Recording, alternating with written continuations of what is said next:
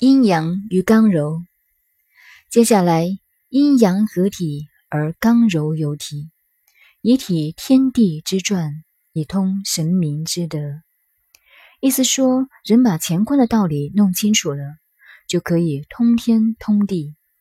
而上面这个表，就是说明乾坤其意之门邪的道理。先要把乾坤两卦的变化研究清楚。这图表。自内向外为序的第二圈，画的是卦象；第三圈是地支，代表月份。如今天是中国历的十月，为亥月，天气已冷，但有几天暖和，是小阳春。十一月是子月，十二月是丑月，依次配合。在外面第四圈，印中、黄中、大吕。是中国音乐的名词，这十二个音乐上的名词通称为律律，也是气候的变化。最近看到一份报上，有一位研究音乐的教授大骂律律的文章，其实是他不懂什么叫律律。另外一位大学者说，外国音乐只有七个音阶，而我们中国有十二个律律，这又错了。还有一位申请某项经费的老教授的论文中，也说到律吕的问题，但似是而非。所以要研究中国文化，这些都要了解的。在第五圈是二十四个节气，将来研究易经象数方面以及科学方面，这个十二辟卦的法则一定要记住。一年当中分十二个月，这十二个月。一半是阴，一半是阳。以一天计算，同样一半是阴，一半是阳。以每天的子、丑、寅、卯、辰、巳六个时辰，以及深夜的十一时零分零秒至次日上午的十时五十九分六十秒是阳，而午、未、申、酉、戌。亥六个时辰，以及上午的十一时零分零秒至午夜的十时五十九分六十秒为阴。这是我们中国古代的科学。现代西方人研究中国针灸，也就以现代的科学来求证，证明它的道理，不能说不科学。我们中国的这个历是夏禹的历法，又叫夏历。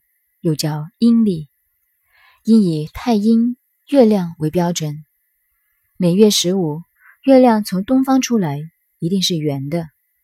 用这个标准，可以知道各地潮水的起伏升降，推测出农作的时间等等。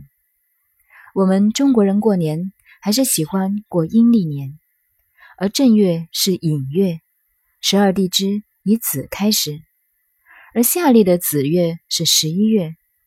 十一月的节气有冬至、大雪。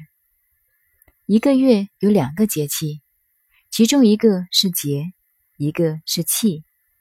大雪是节，冬至是气。这个时候是复卦。所谓复卦，我们古人即知道，地球的外面是太阳、月亮、金、木、水、火、土五大行星围绕。月亮本身不会发光，是借太阳的光反射而亮的。而且知道月亮半圆的时候，另一半是在阴影中，并不等到近视用仪器或太空人爬上去才知道的。而且知道各星球都有放射能量的功能，而地球一方面在吸收其他星球放射的功能，同时它本身也在放射其能，和其他星球的功能互相影响。这些理论在古书上都有记载，可知我们古人对宇宙的科学非常了解。地球吸收太阳和宇宙的功能原来是这样的：夏至阴生以后，开始渐渐吸收宇宙的功能，一直到冬至吸到地心。在古代是说阳气下降到地心，到了冬至才开始渐渐外放。古人并说。阳气从地球放射到高空的时候，可到达九万六千多丈。这不能说我们古人不科学。几千年前，他们就知道地球的放射功能到太空的其他星球有一个界限，也就是现代称的游离电子层这个界限。地球到了冬天，把阳能，现在可称作太阳的放射能吸到地心去。我们从井水的情形就可以知道，夏天的井水是凉的，冬天的井水是温的。就是因为地下有阳气，所以我们中国人吃东西也是依照宇宙的法则来的。冬天可以吃冰激凌，吃大凉的东西也没有关系，因为胃的阳能收敛。夏天外面热得很，而阳能向外放射，里面是空的，是寒的，所以不吃冷的。因此，我们中国人以前空腹不吃水果，饭后也不吃水果。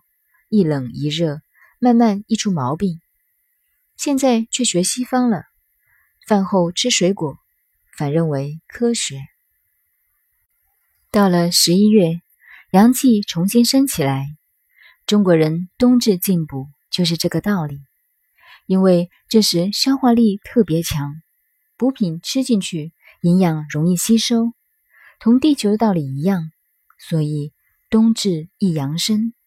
是十一月开始，卦象是复卦，上面都是阴爻，代表寒冷。一阳生，从地底的功能发生而来的。古书上说，阳至一阳生，夏至一阴生。那么阳是什么？它是说明地球的物理，这是其中之一。易经包括的学问太多了，如学医。先要把易经研究透，因为人体的内部也有易阳生。有些年纪大的或者比较虚弱的，不必害怕，因为人随时有易阳生的现象。只要把握住这出生的易阳，适当调摄，就对健康有益。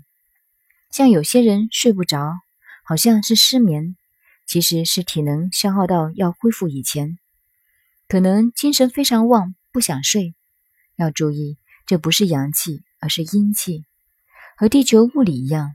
但过了这个阶段，非常想睡，会大睡，那就是易阳生的现象，这就是复卦。